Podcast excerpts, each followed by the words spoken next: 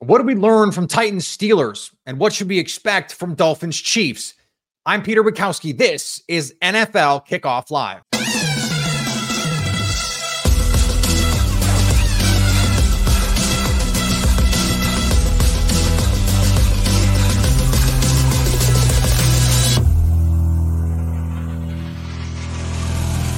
Welcome to N F L Kickoff Live. It's the best hour of football talk every single Friday. We'll go around the N F L, talk about every team and every game, and plus get local insight you can't get anywhere else but right here on Locked On. I'm your host, Peter Bukowski. Alongside me, Jarvis Davis and Kyle Crabbs. Let's get straight into Thursday night football. Guys, the Pittsburgh Steelers incapable of playing a normal football game.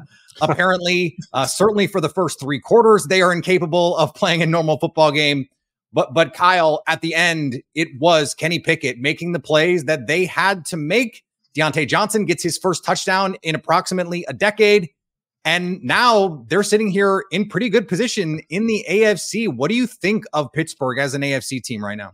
Yeah, they they were a team coming into the season you knew there were questions about, but you looked at the schedule that they had and how you felt it would break. And if they could perform well in the A F C North, you felt good about their ability with the Mike Tomlin floor, right? The Mike Tomlin floor yeah. is eight losses. And if, if you could perform anything higher than that, you're going to be in position to contend for a playoff spot. And here they are, halfway point of the season at five and three, halfway to double digit wins. And uh, credit to, to a couple of playmakers between Diontae Johnson and Uh, Jaylen Warren ripping off that big run to put him down on the, on the goal yep. line, and, and Najee Harris having a couple chunk runs. Uh, so I think Pittsburgh, you know, has some nice things to take away from this game against a physical Tennessee team that, you know, sold a little bit at the deadline with Kevin Byard, but certainly felt like they got some juice with Will Levis at quarterback versus what they've been working with previously this season. Yeah, I want to get to Will Levis in just a second here. I want to stick with Pittsburgh though, Jarvis, because Kenny Pickett, he he plays this perfect preseason. And like actually legitimately had a perfect passer rating in the preseason. And if you ever need evidence that the preseason is fake, that is it, because he has been a bottom tier quarterback so far in this N F L season. How much of that is, do you think, sophomore slump versus, you know, some of the pieces around him? Matt Canada has been the, the whipping boy, certainly from Steelers fans here. Like, to what do you most attribute the fact that we haven't seen Kenny Pickett take the year two jump that some people thought he could take? I think that is, it, I think the dysfunction on offense is, is the thing that I will point to, because when you think about Matt Canada being the whipping boy, Kenny Pickett having some questions coming into this season, and also the injury to Diontae Johnson, I think that was a big one, because since he's been back, twenty-nine targets, twenty catches, two hundred fifty-four yards, like you mentioned earlier, he got his first touchdown. So I think this offense is starting to look like a real N F L t- type offense. Got Najee Harris involved, got Jaylen Warren, who is the more explosive back. I think we can, I think we can all can agree on that part of it. Yeah. So, and everybody was out there making plays. So I think that that's the thing that you, you find up, be able to find a rhythm as far as the offense goes, and, and look how the flow of it is, and, and know who your playmakers are. And then, you know, hey, George Pickens can be a wide receiver too, I feel. And with, with Diontae Johnson being taking over that wide receiver one spot. So all those things kind of add up to, hey, they're getting, they're getting healthy. And Matt Canada is starting to figure out, hey, I can actually call plays in this league and come up with a nice game plan to beat a team like a, like the Tennessee Titans. So I think it all was a matter of timing and the dysfunction to start off. But now that you got some guys healthy and you're starting to figure out how to use those weapons, that you, all those weapons that you have on offense, I think that's the that's the key to what we saw last night. Yeah, I was talking to a league source the other day about the Steelers offense, because I was like, I see some similarities with the Packers and some of the things that they're doing, the stagnant sets that you see. And he was like, yeah, that offense is as bad as you think it is. People within the league think that offense is as bad as you think it is. And they just have enough playmakers right now to overcome it. Kyle, you mentioned the the floor, the Mike Tomlin floor. How much of that is this defense? Like we, we've been talking for almost five minutes about the Pittsburgh Steelers, and we haven't mentioned the name T J. Watt. Alex Highsmith had two sacks in this game. Like, it seems like we're just like, that's just a given that the, the defense is going to be really, really good. But they are one of the few defenses we see every week change football games with the plays that they make. Yeah, their front seven is, is something spectacular. And I think you saw some of the miscommunications without Minka Fitzpatrick, who didn't play. He had the hamstring injury. And uh, we could talk about Tennessee and, and the first half and how the script played out. But Uh, when they did get to Will Levis, you know, it, it was that pressure off the edge, and Cam Hayward comes back. That's a huge boost for them. So kind of the exchange of you lose one blue chip player, you get another one back. Cam Hayward's one of the, the better interior defensive linemen in football. And it, it just allows them to dictate terms. And when you're going against a team like Tennessee, who wants to big boy people and run the ball and play games close to the vest, when you got to drop back, when you don't stay on schedule, those guys can hunt, and, and they got after him rushing the passer, especially down the stretch. You could tell the passing game for Tennessee was much less comfortable in the second half of that football game. And Watt himself is somebody who changes the, the, the game plan for how you come into every week when you try to play Pittsburgh. So, you know, you know, if you're not going to score twenty-four plus points, you're probably going to be in a one possession game late in the game. And you better hope the ball doesn't bounce the other team's way, because if it does, then Pittsburgh's probably going to walk out of there with a win and a closely fought victory. Yeah, the, the ball has bounced their way. They are a little bit the twenty twenty-two Vikings, where they're just winning all these right. one-score games. All the underlying metrics say, oh, they're not a very good team. And yet, it's not going to matter if they win ten or eleven games, because they're going to go to the playoffs. Jarvis, I want to flip this with Tennessee, because Will Levis has been one of the one of the bright spot stories so far in this season for this Tennessee offense. There was that scary hit from Traylon Burks that, that he comes has to be carted off the field. Derrick Henry doesn't look quite the same, but Will Levis looks like he is a shot in the arm for this team right now. You're in, in S E C country, and there were plenty of you. Like, if you ask college football fans, they're like, you guys are really hype about Will Levis. So how surprised are you that he's looked this good through two games? To be honest with you, I was a guy that was like, oh, Will Levis, all right, cool. All right, Kentucky, all right, whatever. Yeah. But, like, in the last – because I got a chance to get a really good look at him against the Falcons last week. And when you think about, like, the type of throws, the ball just jumps off his arm. And, and it's, it's almost like a flick of a wrist, and he's throwing the ball, like, forty yards down the field right on time. And just the type of throws that he was making, especially specifically in that drive, like going into, going into halftime and where they end up getting that field goal – to Phillips, like that throw, like right inside the numbers, right on, right on the hash, like that, those type of things, you don't really see guys coming in making those type of throws. So the guy has arm talent, and it is special. And not necessarily, I mean, a lot of times you, when you hear that, you think guys can throw the ball like seventy yards. You know, mm-hmm. Now granted, he can throw it, he can sling it, but I'm talking about being able to throw it downfield and put it on, on, on time, because you see his wide receivers most of the time when he's throwing the ball down the field, all you just seeing is they're doing a simple sticking their hands out, and the ball's right there in their breadbasket. So those are the type of things that you look for when you talk about a rookie quarterback, and I think he's played well enough to where they shouldn't even be thinking about Ryan Tannehill at this moment. It's over. For me, Kyle, do you feel the same way? I do, and and one thing that I don't want to get lost in this game is Tennessee. Jarvis talked about that two-minute offense drive. They take over with like a minute, thirty-seven seconds left, and they have a chance to go down the field. They get to third and ten in the red zone, and they decide to run the ball. And Mike Vrabel said after the game it was because Will missed throws on first and second down, and I saw Tajay Sharp fall over his own feet on that wheel route out of the backfield in which he mm-hmm. fell over, and if he just keeps his stride and doesn't turn and then backpedal and then try to three sixty his way to catching the football, it's a touchdown. Right. And I thought that was Absolutely. a shame because, yeah. you know, Pittsburgh, we talked about the miscommunications in the secondary. Their corners are slow. They really can't stick with guys in man coverage. Levis is sitting in there. He's under pressure, making big time throws that you, you want to get those red zone reps. You want to get a chance to score and, and get six points there. Well, they, they punted on going for it on third and ten in the red zone and kick a field goal. And guess what? You lost by four points. So here's your sign. I hope, I hope moving forward, Tennessee, if you're going to be in a position to trade Kevin Byard, don't play for field goals at the end of the first half when you've got a rookie quarterback who's slinging the ball around. Go for it. And he he he should, with the way he played in the first half, I think it was fifteen and nineteen, he earned Mike Vrabel's trust in the first half, regardless of what happened on first down and regardless of what happened on second down when Tajay Spears fell over his own feet. I, I just want to stick with you for one second, and you put on your, your N F L scouting hat here for a second, because it does make me wonder, why didn't they just start the season with Will Levis? Like, it, there, there, Ryan Tannehill was an abomination for most of the season in the first half of the year. Like, how does this change? I it, I find it hard to believe, Kyle, that sitting eight games helped Will Levis that much. Yeah, I mean, maybe from a, a vocabulary standpoint and, and and from a size of the menu that you have to work with standpoint, but uh, I generally agree with, with where Ryan Tannehill was uh, with the injuries that he had last year.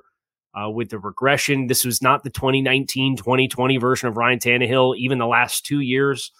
Uh, I, I think Tennessee probably just came into this, and in spite of trading away A J. Brown ahead of the twenty twenty-two season, and in spite of you know, the saga with Kevin Byard, they almost traded Kevin Byard in the spring, and then they figured it out because they wanted to try to continue to compete. And then this season unfolds the way that it does, with four new starters on your five new starters on your offensive line, and most of them aren't particularly good. And you're forced to sit down and have the conversation after the first two months of the season to say, we don't got it this year, guys. So like this has to happen now. And, you know, Mike Vrabel, he's been an awesome coach for them. He will see them through that. They obviously made the change with John Robinson last year, but I, I, I, I just kind of get the sense that Vrabel came into this season and didn't want to concede the year before it was already gone. And now here they are, and you're three and five, and you're in a division where Jacksonville's won five in a row. They're sitting at six and two.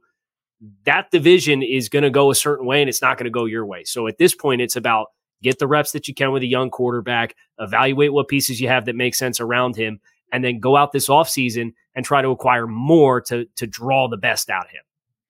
Speaking of acquiring more, we had a pretty fun trade deadline. Washington decided um, pass rush. We don't need no stinking pass rush. They trade Chase Young to the 49ers. They trade Montez Sweat to the Chicago Bears. And that Byard trade in Philadelphia maybe set off a little bit of a chain reaction. These, these N F C teams in particular loading yeah. up a little bit here. Jarvis, this Chase Young trade, when you saw it, were you surprised, especially given that we saw Montez Sweat first for more? Were you surprised that no one else was like, hey, we'll do this trade, and the 49ers were able to grab a, a, a sterling young talent like Chase Young? To be honest with you, I really wasn't, because, you know, being down here, down here in Atlanta, where we just are clamoring for somebody who can rush the passer consistently on, on third and long, like, like when Chase Young is on the field, he's a special talent. He's an exceptional talent. But he's not on the field that much. So yeah. I think that I wasn't too shocked that he actually went for a lower pick than Montez Sweat, because Montez Sweat, he stays on the field and he's pretty consistent. And I feel like there is some room for growth in him as far as rushing the passer on, on third down. So um, for me, I wasn't too too surprised by it, but I'm not. I'm definitely not surprised by San Francisco making the move, because that's one thing that I admire about the 49ers as an organization. They value guys up front. They understand how to build a team, how to have a foundation to say, you know what, we don't care what our back end of our defense looks like. We're going to have guys who can get after it, and they're going to overwhelm your offensive line time in and time out. So you better not become one dimensional, or we're going to break you. And that's what the San Francisco 49ers have done, and that's what they're going to continue to do, because those guys just load up, and I'm just sitting back like, yeah, man, that's, that's keep on doing it, because that's exactly how you're supposed to do it. Yeah, to your point, Jarvis, fifteen games his rookie season for Chase Young, seventeen games in the three seasons since then. That is just not a reliable play. For as good as he's been this year, five sacks this year, top twenty in pressure rate, all those things. Uh, Kyle, quickly here before we have to go to a break, uh, another team that builds through the trenches, the Philadelphia Eagles. And I, I guess in a way you could say their trade deadline move was Kevin Byard, and if you want to add like Jalen Carter, because that was the steal of the draft in this one. But were you surprised they didn't try to do a little more, especially, by the way, after their defense gave up thirty-one to Sam Howell and company?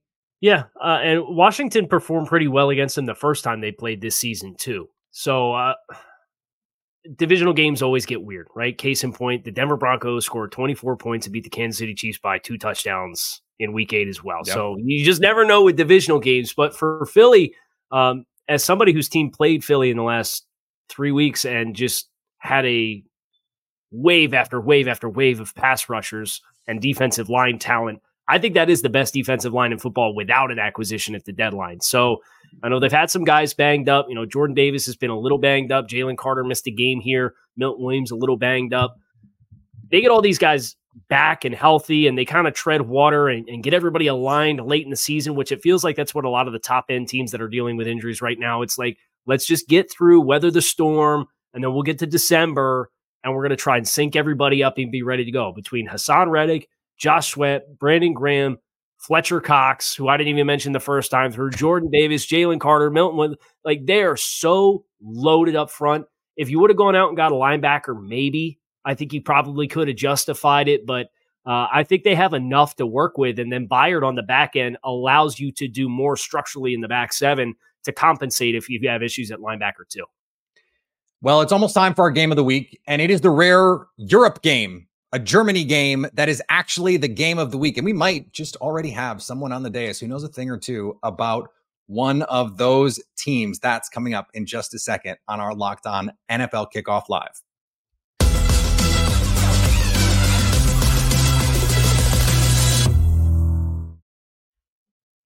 Folks, listen up. Jarvis Davis here for Prize Picks.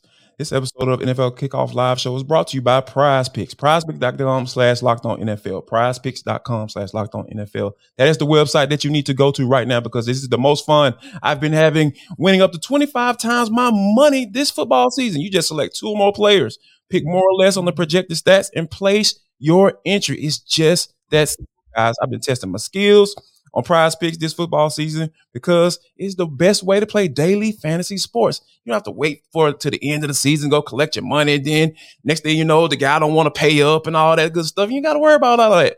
Daily fantasy sports is Prize Picks. I'm telling you, that's the place you need to go to right now. Also, they offer weekly promotions that can lead to big payouts, like Taco Tuesday. We going up. Um, each Tuesday, Prize Pick discount, select player projections up to twenty-five percent to provide even more value. So if you haven't gone to the website, what the heck are you waiting on? I'm, I'm literally looking at you at that keyboard right now. Start typing prizepicks.com slash locked on NFL. So go to prizepicks.com slash locked on NFL and use code locked on N F L for a first deposit match up to one hundred dollars. What? A first deposit match up to one hundred dollars. So yeah, like start moving those fingers, folks. All right. And here's what you need to do, because Prize Picks is the best daily fantasy sports place, and it's always, always going to be easy.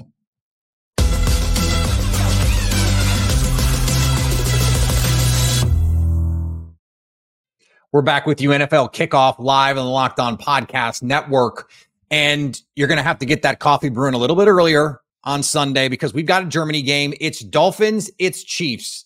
Kansas City Chiefs, one and a half point favorites, according to our friends at FanDuel.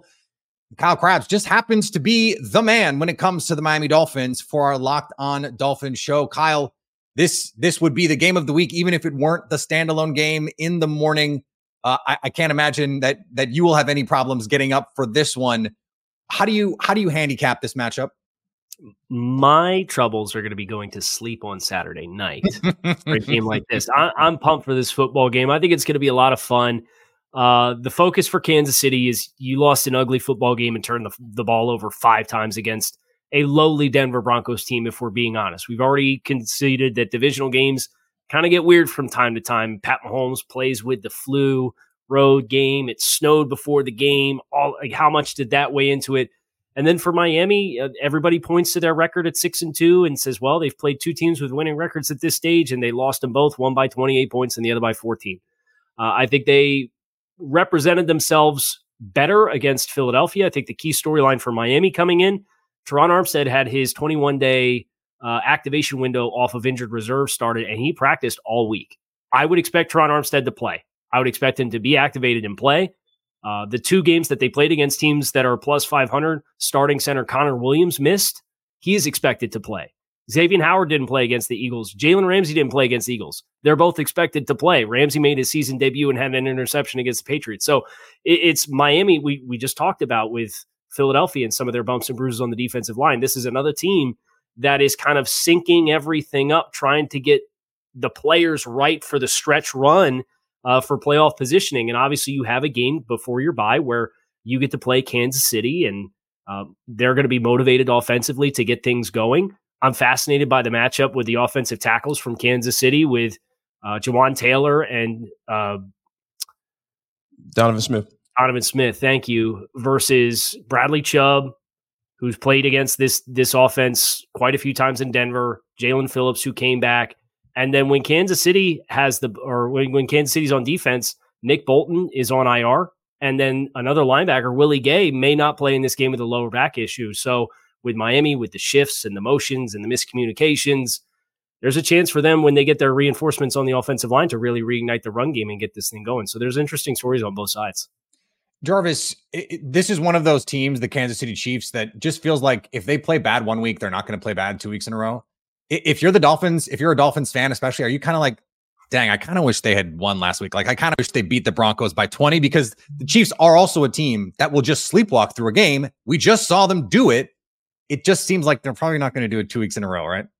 Yeah, that's that's kind of where I'm at with it, because like we talk about, you know, the the Dolphins being oh and two, eighteen, they only scored eighteen and a half points, average eighteen and a half points against a team that they've that they've um they're oh and two against with a winning record. So those are some of the things that I feel like are going to come into play. Like, because I heard someone, you know, who referenced Patrick Mahomes as Michael Jordan, right? Like, when you think about that, like that, it applies very well. And when you're talking about, you know, him, you know, obviously wasn't feeling well last week, but coming into this game and coming off a loss, offense only put up nine points. Like, it just, it seems like it's just measuring up to be one of those type of games where it's saying, okay, uh, for all you people who thought we were down and out for one week in the N F L, when, hey, you talk about divisional games, it's a divisional matchup, anything can happen. Nah, we're here, we're here, and I think that this offense is definitely going to get it together. And it, I think it all starts with the running game, because, you know, I talked about on this show, Peter, uh, time and time again, like, everybody gets all fascinated with the pass and all that stuff, and I get it. Those numbers look really sexy on paper, but it's all about balance and getting Isaiah Pacheco involved in this game. I think that's going to go go a long way with them, with having Michael Jordan with the ball in his hands. If it's close in the end, like, yeah, I, I'm putting my money on Patrick Mahomes at the end of the day. Jarvis, how would it change your opinion if you knew whether or not Taylor Swift was going to be there? Uh, Travis Kelce numbers are going to be inflated. It seems like every game that she attends, Travis Kelce just goes off. And, you know, of course, you know, when you have a little motivation, you know, you got your your sweet thing up there in the, in the press box with mom kicking and everything. Like, you want to put on a good show. So I, I feel like if Taylor Swift is there, oh my gosh, better watch out, Travis Kelce. I hope you have him on your fantasy team, because it, it's about it's, it's go time, and he's about to go off. He was already talking a little trash too. Like, hey man, we're gonna get it together. We're good to go. So yeah, it, be careful or watch out, uh, Miami Dolphins defense, if Taylor uh, Taylor Swift is there, and the Swifties, because we know they're going to be in full effect. Absolutely. Speaking of big brands and superstars, the Dallas Cowboys are trying to remain in the conversation for the top teams in the N F C this week. They get their divisional rival and the class of the N F C right now, the Philadelphia Eagles. How does this one shake out? Our Locked On Eagles host, Gino Camilleri, and our Locked On Cowboys host, Marcus Mosier, break it down.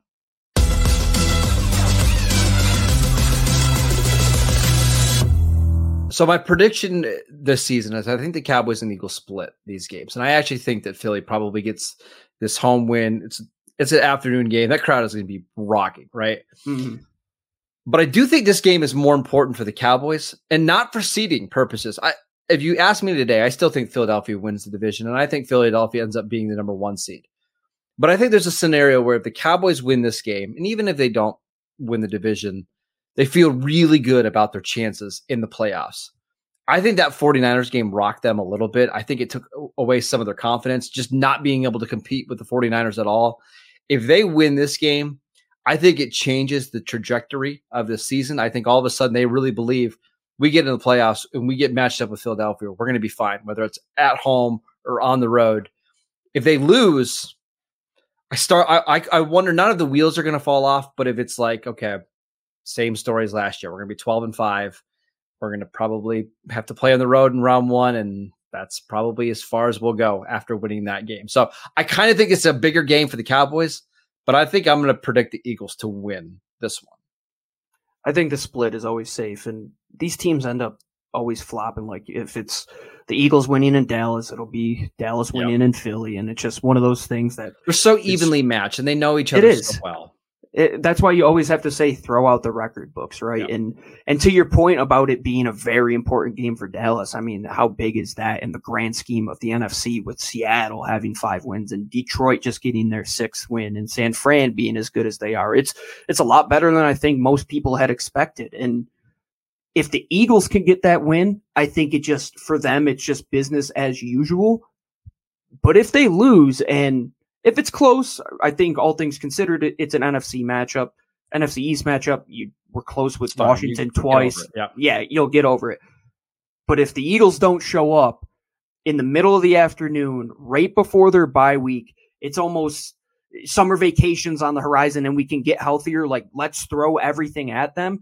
That's a real wake-up call for who you are as a football team. And th- there have been questions at times. I mean, they've had slow starts and they've had sloppy stretches of play. They haven't been this perfect team that I think a lot of us were accustomed to in twenty twenty-two. But now it really comes down to hunkering down and taking care of the division. Can you be the first team to go back-to-back in the division since forever ago? It's going to have to come down to this yep. game. Because like I said, I keep going back to it. The Eagles don't play next week. To have the opportunity to give Dallas the chance to make up two games over the next fourteen days is not something you want. As Nick Sirianni being the head coach, you don't want the media to start asking questions for the next two weeks. Not us here at Locked On Eagles, but the talking heads in oh, Philadelphia. Sure. Yeah, it'll it'll get really messy.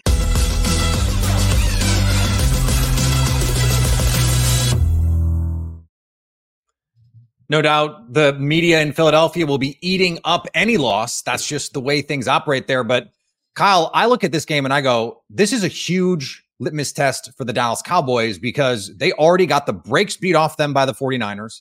They ha- when was the last time they won a big game? When was the last time Dak Prescott played great in a big game? Was it at Mississippi State? That's a super question. So to me, I feel like all of the pressure for this game is on Dallas to say, no, no, we, we're actually one of the big dogs in the N F C. Yeah, I think Dallas at, at the very least has to, has to represent themselves very well. And uh, I, I still look at this Dallas team, and they had a really impressive win against the Rams last week, and, and Matt Stafford gets banged up. They are so opportunistic with defensive scoring. They have five touchdowns between defense and special teams thus far this season at the halfway point. So if you if you were to take those out of the equation, they lose five points per game on their scoring average for this season. So as I look at the game, in, in line with what you're talking about with Dak Prescott and big performances and them trying to find their rhythm and get another contributor in the passing game that's not CeeDee Lamb, this Philly team just does not feel like an ideal place to have to go play a football game and do that. Now, maybe with the infusion of Kevin Byard, there's miscommunications, there's coverage breakdowns, and I know Dallas has a really good offensive line in their own right, but I just don't know that they have enough juice to really keep pace if Philly's really able to get after Dallas. And I expect Philly to be physical up front and run the ball. You know, Micah Parsons, for as dynamic as he is, he's not the biggest guy. And, and you know, they, they have Leighton Vander Esch on I R right now for Dallas as well. And they've got opportunistic ball hawks in the secondary. You got Jalen Hurts, who can run the ball with the quarterback run game. There, I think there's much more questions for Dallas, and I think their margin for victory as a result is significantly more narrow. Jarvis, the flip side of this for Philadelphia is, you know, I, I, I don't, I'm not compelled by that there's pressure on them. They don't want to answer questions for two weeks. No one wants to lose and answer questions for two weeks in any game. But it does seem like they have an opportunity here to say, all right, the 49ers, Brock Purdy has looked human the last couple of weeks. That team, I know they added Chase Young, but like they're going to go as far as the quarterback can take them. For Philadelphia, they're like, hey, we just won the N F C and we haven't looked great. Just wait until we really get playing. And we're going to show you this week against Dallas. Like this could be the week that they say, hey, look, this is, this is our conference. It's been our conference. There is certainly some incentive here. Absolutely. Um, because when you think about, you know, want to get back to a Super Bowl, because Nick Sirianni is the type of guy, he he comes off as a guy that's saying, yeah, I like to do what I want to do. And yeah, we're going to do the mush rush or whatever you want to call it, the Philly love. I don't even know what they call it, a brotherly push, whatever they're calling it these days. Like they want to say, hey, we're going to we're going to be able to put our stamp on on this particular game, I feel. And And, and just step on the step on the Cowboys and, and and make fun of them like we normally do, because we know that, like you mentioned, Dak Prescott, like my father has been a lifelong Cowboys fan for some strange reason. And growing up in Atlanta, I still don't get it to this day. And I was having a conversation when he was like, yeah, yeah, the Cowboys going to do their thing. I was like, yeah, you really believe that? Like, I mean, I know you really believe that because you're a delusional Cowboys fan, but like, do you really see that happening? And I just don't see that happening in this particular game, because I, I, I had a good feeling, and we talked about it on the show last week. I had a good feeling that the Cowboys were going to come out and, and beat the Rams. I didn't think they were going to beat them like that, put a forty piece up on them. I didn't think they were going to do like that. But they did exactly what I thought they would do in a game that, you know, it doesn't really necessarily mean too much. And yeah, those those are games that Dak Prescott shines, right? But like games like this, you're going into Philadelphia, you're going up against a team that knows that they're better than you, or they at least they're going to assume that because, hey, they don't respect you like that because nobody respects the Cowboys in big games. And I think that this is a game that the Philadelphia Eagles are going to come to play. And I love the fact that, you know, Kevin Byard is, is there in that in that in that in the back end of that secondary because Lord knows that's where they need that help. And I think he's gonna he was a guy that was very accountable after playing in his first game. He's saying, you know what, we're gonna have to get this thing situated. And I wholeheartedly believe that they are gonna get it right on the back end. And once you talking about the back end of that defense getting to a point where they're playing at a high level, couple that with that front. This is this is that's that's scary. I'll just leave it at that. Yeah, the Cowboys doing their thing in big games over the last twenty-five years has not gone great. So I don't know why you'd want the Cowboys to do their thing in this one. Uh, we're going to play a little game of Sell Me Why coming up here on the Locked On N F L Kickoff Live Show.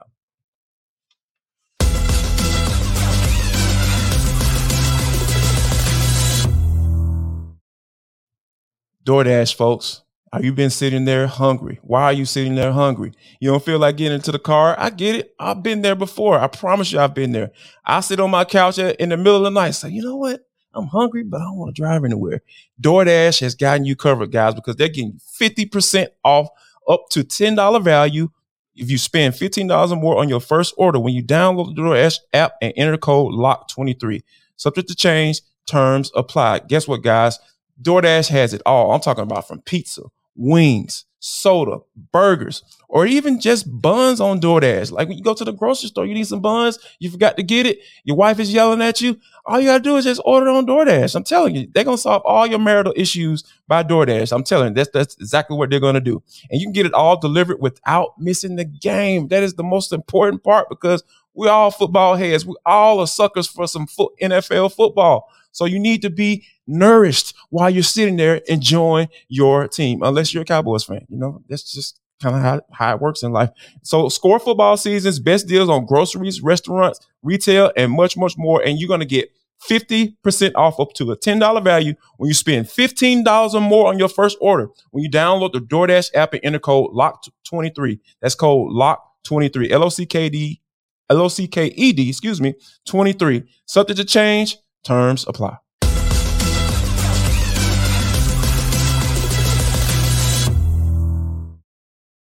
The five and two Seattle Seahawks, five and a half point underdogs against the six and two Baltimore Ravens this Sunday. We got a bird matchup. Here's Corbin Smith of Locked On Seahawks to sell you why the Seahawks will cover the spread. This is Corbin Smith for the Locked On Seahawks podcast. The Seahawks will hit the road to battle the talented Ravens in Baltimore. They're five and a half point underdogs going into this game, according to FanDuel.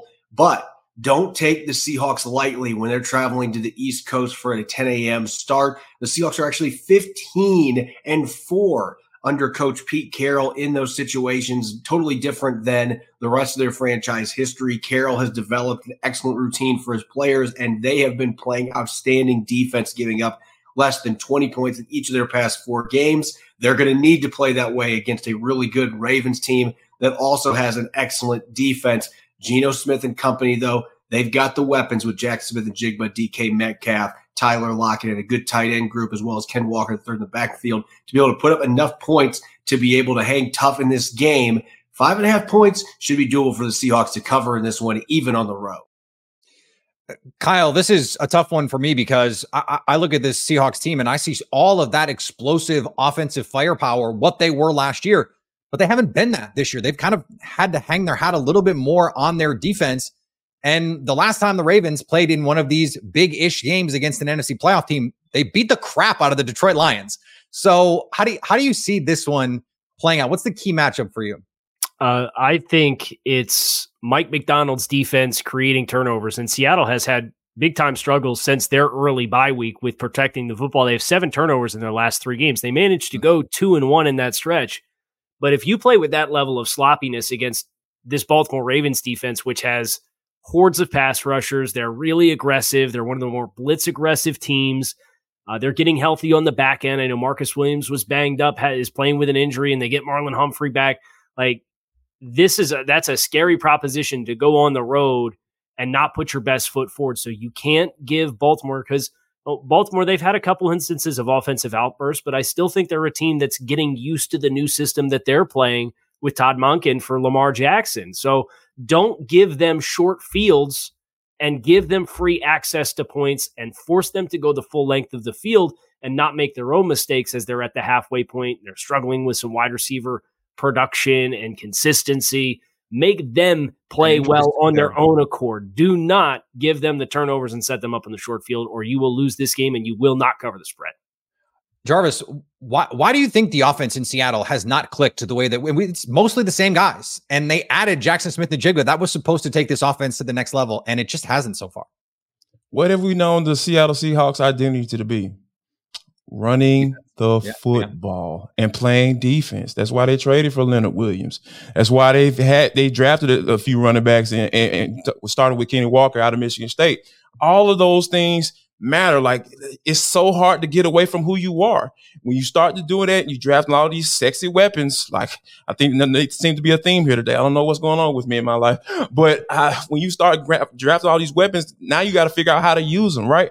And it, in figuring out how to use them and trying to get those guys involved and trying to satisfy all you guys and D K, and because he's been there and we know the Megatron type of way that he plays on, on the football field, like you. That that's when the offense gets confusing, right? That's when you start to have identity issues. And I really feel like when you got a guy like Geno Smith, who's who's has been a reclamation project out there, Seattle, he's been turning his career around and he looked like he's back on track. But it it, it like it, it it never fails. When you try to get out of character on offense, it, it, it it's going to show time and time again. And I really feel like they have to get back to the basics. Do what you do. Do what you do best, and that's run the football and play defense. It's going to be tough this week against that Mike McDonald defense. In a potential playoff preview, speaking of the A F C North, the Cincinnati Bengals host the Buffalo Bills on Sunday Night Football. James Rapine of Locked on Bengals joins us to sell you why the Bengals cover as one and a half point favorites. The Bengals are one and a half point favorites against the Bills on Sunday, according to FanDuel. Will they be able to handle business against their A F C rivals and win their fourth straight game? Hi again, everyone. I'm James Rapine from the Locked on Bengals podcast, and I absolutely think the Bengals will cover that one and a half point spread, according to FanDuel. Why? Well, let's start with Q B one. Joe Burrow is officially healthy. He is back, ran for forty-three yards last week, was making great movement in the pocket, moving around like we're used to him seeing, completed twenty-eight of thirty-two passes for two hundred eighty-three yards.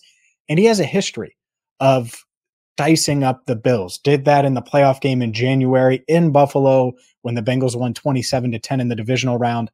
I expect this offense to start fast for a third straight game, and that starts with Joe Burrow. But it doesn't end there. In fact, I think this Bengals offense has another gear, and we could start to see that starting this week. First off, the offensive line had a really good day against the San Francisco forty-niners. Part of that has to do with Burrow being able to move around. I think they're coming into their own. I think this offense as well with T. Higgins and Tyler Boyd, Joe Mixon, all of these other weapons around Burrow and Jamar Chase, they're coming into their own as well. And defensively, they continue to force turnovers, get big stops in crucial moments. That's been a theme over the past month or so, certainly during this Bengals three-game winning streak. I think they'll keep it alive, win their fourth straight game, and get their first A F C win of the season. This could be a high-scoring game. I like the Bengals to cover the one and a half points. For more on this matchup, make sure you check out the Locked On Bengals podcast, part of the Locked On Podcast Network.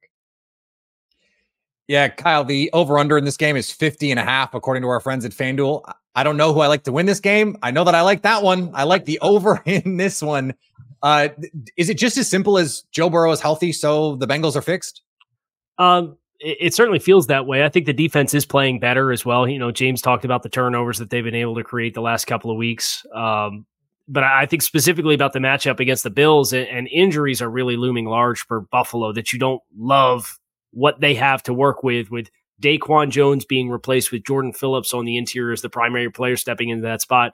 There's a reason they went out to the free agent bin and got Linval Joseph this week and added him to the, the mix. There's a reason why they traded a third round pick to the Packers for Rasul Douglas, because Trey White's down with an Achilles tear, and, and Khayr Elam seemingly can't be, be dressing in spite of being a first round pick in last year's N F L draft. So they got Christian Benford, Dane Jackson. They're really hurting on the back end. Matt Milano, the quarterback of that defense, is down. Tyrell Dotson uh, has been a good player, but they don't have another player. He was supposed to be the uh, de facto two linebacker because they run base nickel. But if he has to be the guy trying to place Milano, I don't, I don't think that, that matches up well. And then you look at the weaponry of Cincinnati.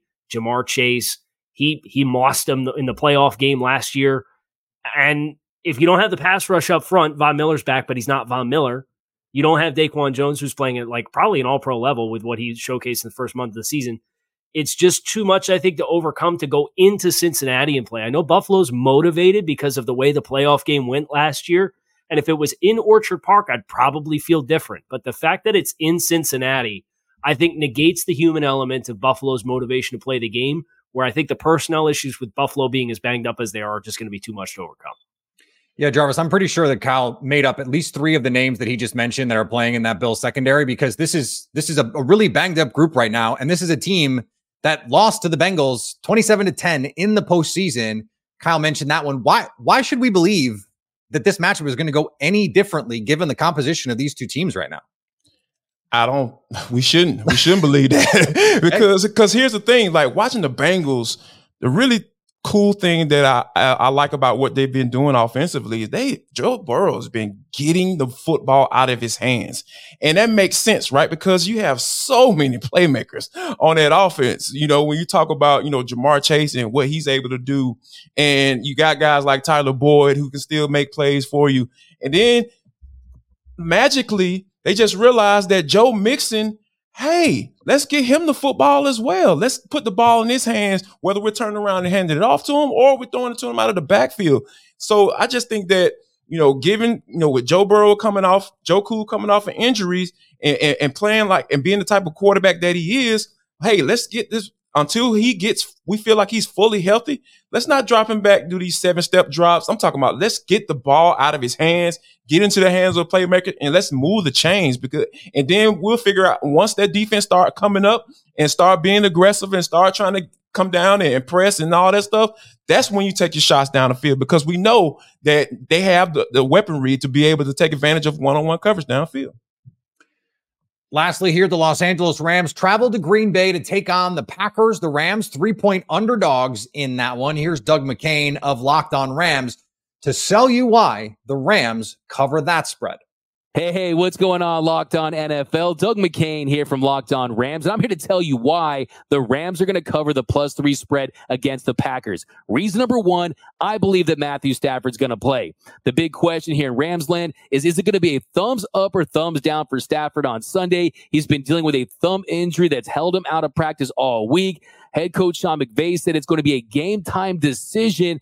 I think he's going to give it a go because, one, he's the ultimate competitor. He's a warrior. He's played through injuries in the past. And two, the Rams need this game in a big way if they want to have any realistic chance of making the playoffs this season. Here, Stafford. Here, Matthew. If you need my thumb, you can take it. You can take my thumb. I don't need it. Just be Q B one and lead this Rams team to a victory. Now, if he's unable to give it a go, expect to see backup quarterback Brett Rippon under center. Last week, in relief of Matthew Stafford, he went five for ten for forty-two yards. Not the best backup quarterback in the league by any stretch. You're going to need a big game from him if he's going to be Q B one this week. Now, the second biggest reason why I think the Rams will cover, I think you're going to get a big bounce-back performance from the Rams' top two receivers. Cooper Kupp and Puka Nacua did not have a good week against the Cowboys. Puka Nacua, seven targets, had three catches, forty-three yards. He dropped a touchdown. He's the rookie phenom. And then Cooper Kupp did not look like Super Kupp. He did not look like Mister Triple Crown, had less than thirty yards receiving for the second week in a row. And you look at this Packers secondary, they've been melted cheese. I think you're going to get a big game from them. And then you look at this Packers offense, less than twenty-one points a game for the last five consecutive games. Jordan Love hasn't been on the same page with this receiving core. You look at guys like Christian Watson, guys like Jaden Reed, who had a nice game against the Vikings. But I look at Christian Watson and Romeo Doubs. Last week, seventeen targets, just seven catches for fifty-one yards. I look for a big bounce-back performance from this Rams secondary. It hasn't looked good the last couple of weeks. They've been barbecue brisket, but I think they're going to step up. Akella Witherspoon, having one of the better years for the first part of the season, has started to drop off the last couple of games. I look at that matchup between him and Christian Watson. Watson, he's got the size, he's got the speed. Witherspoon, he's got the size, but does he also have the speed to keep up with him? So I think this Rams team, Stafford under center, a desperate team, a Packer team that's been reeling. I like the Rams winning this one in Green Bay, covering whose house is Locked On Rams House. There's a lot in there. A lot in there. You brisket, there yes. Melted uh, cheese. Melted cheese. Oh, now, now I'm just hungry. Can we? I, I'd like some some buffalo brisket and maybe some melted cheese on some bread. DoorDash, Peter. That's DoorDash. I promise they got you. Point, great point. That is that is why they pay you the big bucks, Kyle. Um, this this does seem like it comes down to who's playing quarterback for the Rams. If it's Matthew Stafford, like it's kind of hard to pick the Packers right now given the way that they played. But if it's Brett Rippon, who uh, like. I don't know. Is is he an N F L player? Maybe. Like, it seems like everything is going to be who's playing quarterback for the Rams. Yeah, and I know, I know uh, we got an update this afternoon that they're willing to take that all the way up to game time. So we're we'll mm-hmm. find out about ninety minutes before the kick if we have any confidence in the Rams' ability to cover this spread or not. Uh, but I, I think for the Rams, with their bye week coming up, it doesn't it, like it just doesn't seem like the smart thing. He's he's on a hundred million dollar contract. Like they've got the bye week. Just rest him. I say that. Not because I cover the Packers, maybe a little. I, I think the concern is the Rams are starting to show a little bit of their inexperience. Uh, they're so young in so many places, and they're one and three in their last four football games, and they've been very inconsistent. They haven't played complementary football. You get one side of the ball that shows up, the other side of the ball doesn't show up for you. And if you run out Brett Rippon and you lose that game, you go to three and six, you come out, and you you got to play Seattle coming out of the bye. You still have a trip to, to Baltimore in there. You still got to go to San Francisco this season. So you start doing the math of what were your aspirations for this season. You don't really have a lot of margin for error because you're now sitting at three and five. So I think if he can go, you probably try to get some momentum and climb back to five, four and five and say, okay, we come out of the bye week. We get Stafford a week of rest. We can get back to five hundred for the stretch run before we go to Arizona. Uh, with our eleventh game of the season. So I, I do think it, in the scope of the N F C, Peter, you mentioned when we talked about the trade deadline, a lot of jostling amongst a lot of teams in the N F C. Those playoff spots, they feel are, are up for grabs, and and the Rams, I don't just think they have a lot of margin for error because they've been slipping the past month. Uh, uh, this, this to me, Jarvis, comes down to how how delusional are you about what's going on in the N F C? Like this, to me, the Rams are not really a competitor in the N F C, but Sean McVay is probably not going to accept that. Yeah, I'm, I'm with you. Uh, it's it's it's like it's it's talking about doing hard assessments, right? Because I think you just think one of the reasons why he may feel that way because he got a hundred million dollar quarterback that won him a Super Bowl. So yeah. If you feel like you have your if Matthew Stafford is healthy, you should be able to go out and compete because they got all the sexy on offense. You got Tutu Atwell, you got uh, Cooper Kupp who just come back. He started off great, but you know, like you said, had a little slip up last week against the Cowboys. So all of those things kind of add up to saying, you know, why wouldn't he feel that way? But I just feel like this is a this is the type of game that I feel like they if you are going to compete, if you want to be taken seriously, you better go out there and get get a win.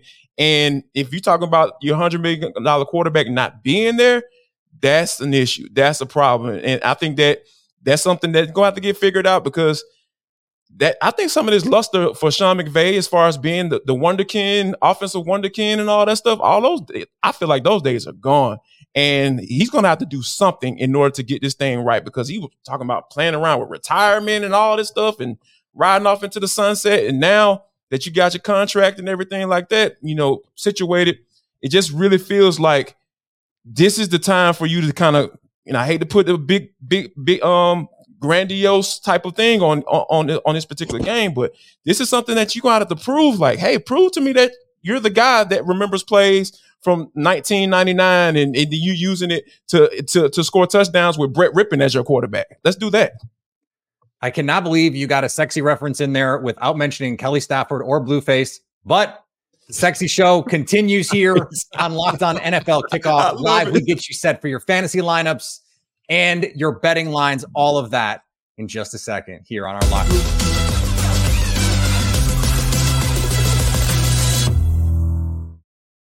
Guess what, guys? Jarvis Davis here for Prize Picks. This episode of the N F L Kickoff Live Show is brought to you by prize picks dot com slash N F L. Yes, you need to go to that website. If you didn't go to it earlier on, what the heck are you waiting on? Why are you tripping? I need you to go here because this is daily fantasy sports made easy. I've been having the time of my life, winning up to twenty-five times my money this football season.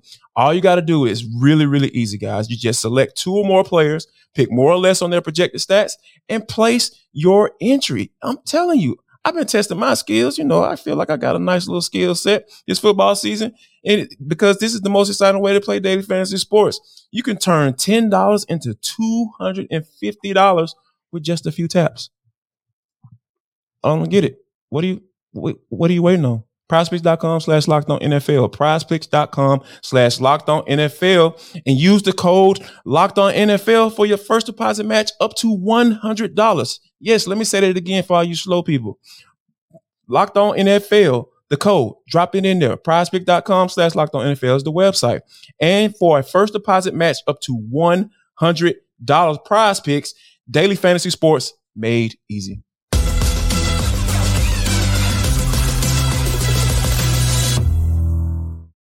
All right, which player should we be getting into our fantasy lineups this week? Locked On Fantasy Football host Misel Majuk gives us her top three players we need to start for week nine.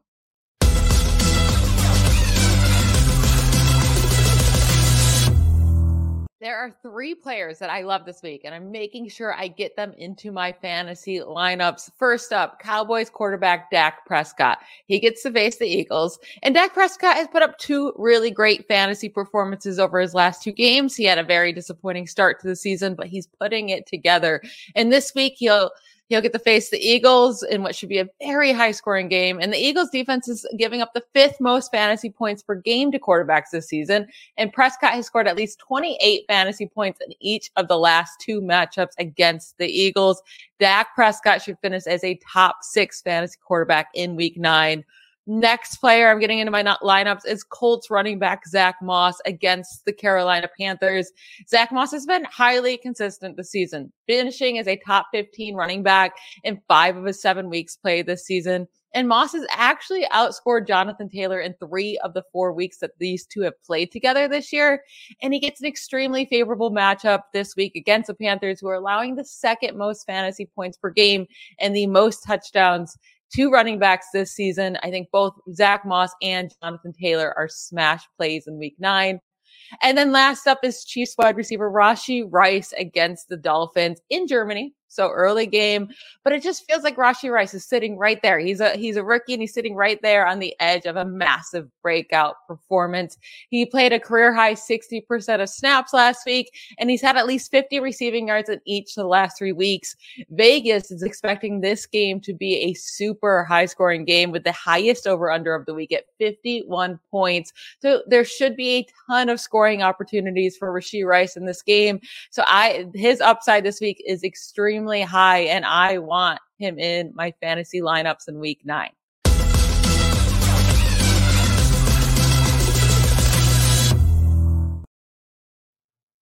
A lot of fun games on the slate this week. We've talked about some of them. Guys, I want to talk about where you think the betting angles are on this. We already talked a little bit about Bengals Bills. We all seem to like the over in that one, fifty and a half.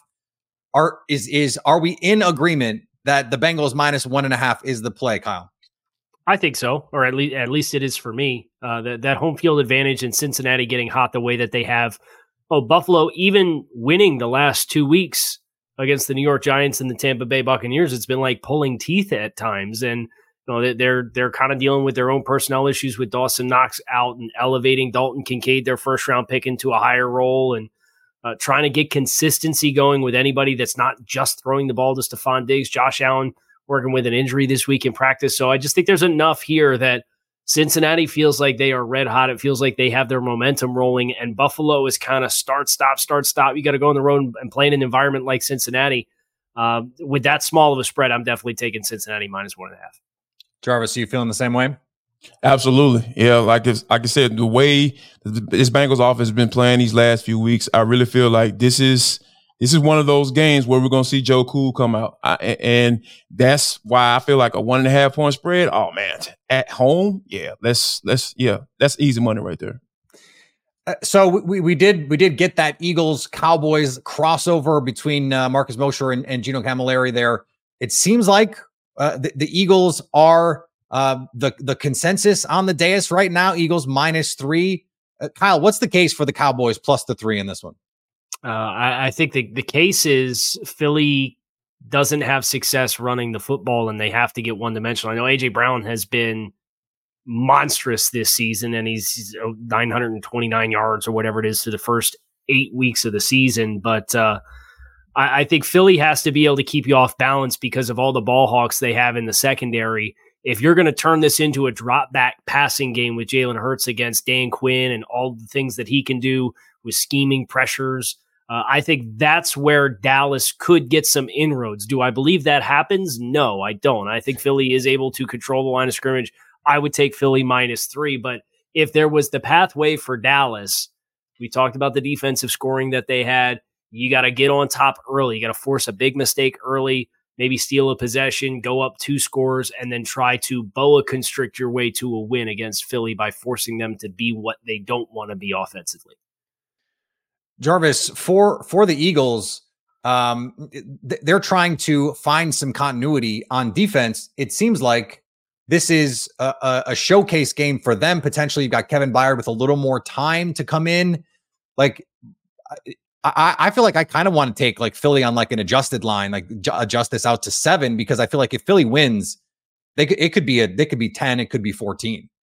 Yeah, easy. Yeah, because you know, like like what Kyle talked about as far as that balance, man, I think that's a big thing for them on the offensive side of the football. So, you know, when you have a guy like Byard coming in in the middle of a season, they're used to doing things a certain way. This is a guy who's a former all-pro safety. So when he coming in in that first game, like, you really have to have, give him some grace coming in, right? Because I know people are like, oh my God, this, the defense still looks exactly the same. No, let's get him in there, get him sitting down with the defense coordinator for, for the second week. And hey, how you want to do things? What do you like to do? This is how we used to make this call when we talk about this particular coverage. The, the language is different, right? Like, you may have the same type of scheme, but they you talk, you communicate in different ways with his secondary that, that he played with in the Tennessee Titans versus the Eagles. So I think once you get him into implemented, integrated into that system, I really feel like you're going to see what why they traded for him in this second week versus the first week, because like you said, he's had time to sit down and kind of figure out how they do things. And then he's going to be able to bring some of the things, the way he does things, integrate that into it as well. And I really feel like you're going to be in a space where you're going to see the benefit of it. And I think that the Cowboys are a perfect team to be going up against for them to sit, to put it on display.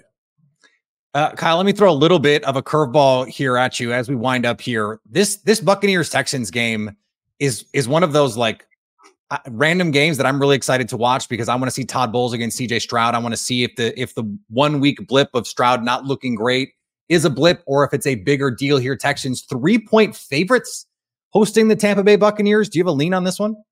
Yeah, I think anytime you have an aggressive defense going against a young quarterback, I do, I do think that is a matchup that I don't love. Now, Houston, I don't I don't want to say they've overperformed expectations, because I think everybody expected this to kind of be a scrappy team. I don't think many people expected them to be sixth in scoring defense at this stage of the season.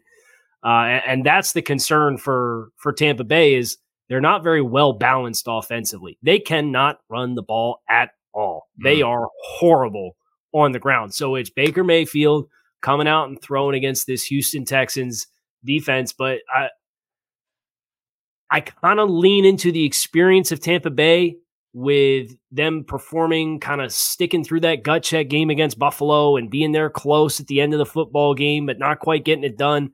Whereas you worry about a young team like Houston losing at Carolina, then coming home. They got a big game against Cincinnati next week. Like, they're kind of in the meat of like this very chaotic stretch of their season. I would trust the team that has more experience to get it done in a game like this, but this is one of those ones where I think you could flip the coin, and I wouldn't be surprised at the outcome either way. I would just lean Tampa Bay. For me, it's just one of those games why I'm so interested in it. First of all, I'm a uh, dork, and so I like stuff like this. But also, I think DeMeco Ryans has done such a great job this season, culture-wise, schematic-wise. You mentioned um, what they've been able to put together with a defensive group that, by the way, is not that talented. Will Anderson has been unbelievable. And so if DeMeco Ryans is the coach of the year, I feel like this is this is the game where he says, yep, this is this is my award. I'm taking it, and we are a, a franchise going in the right direction. We we really brought it out on a high note. Texans, Bucks, let's do this.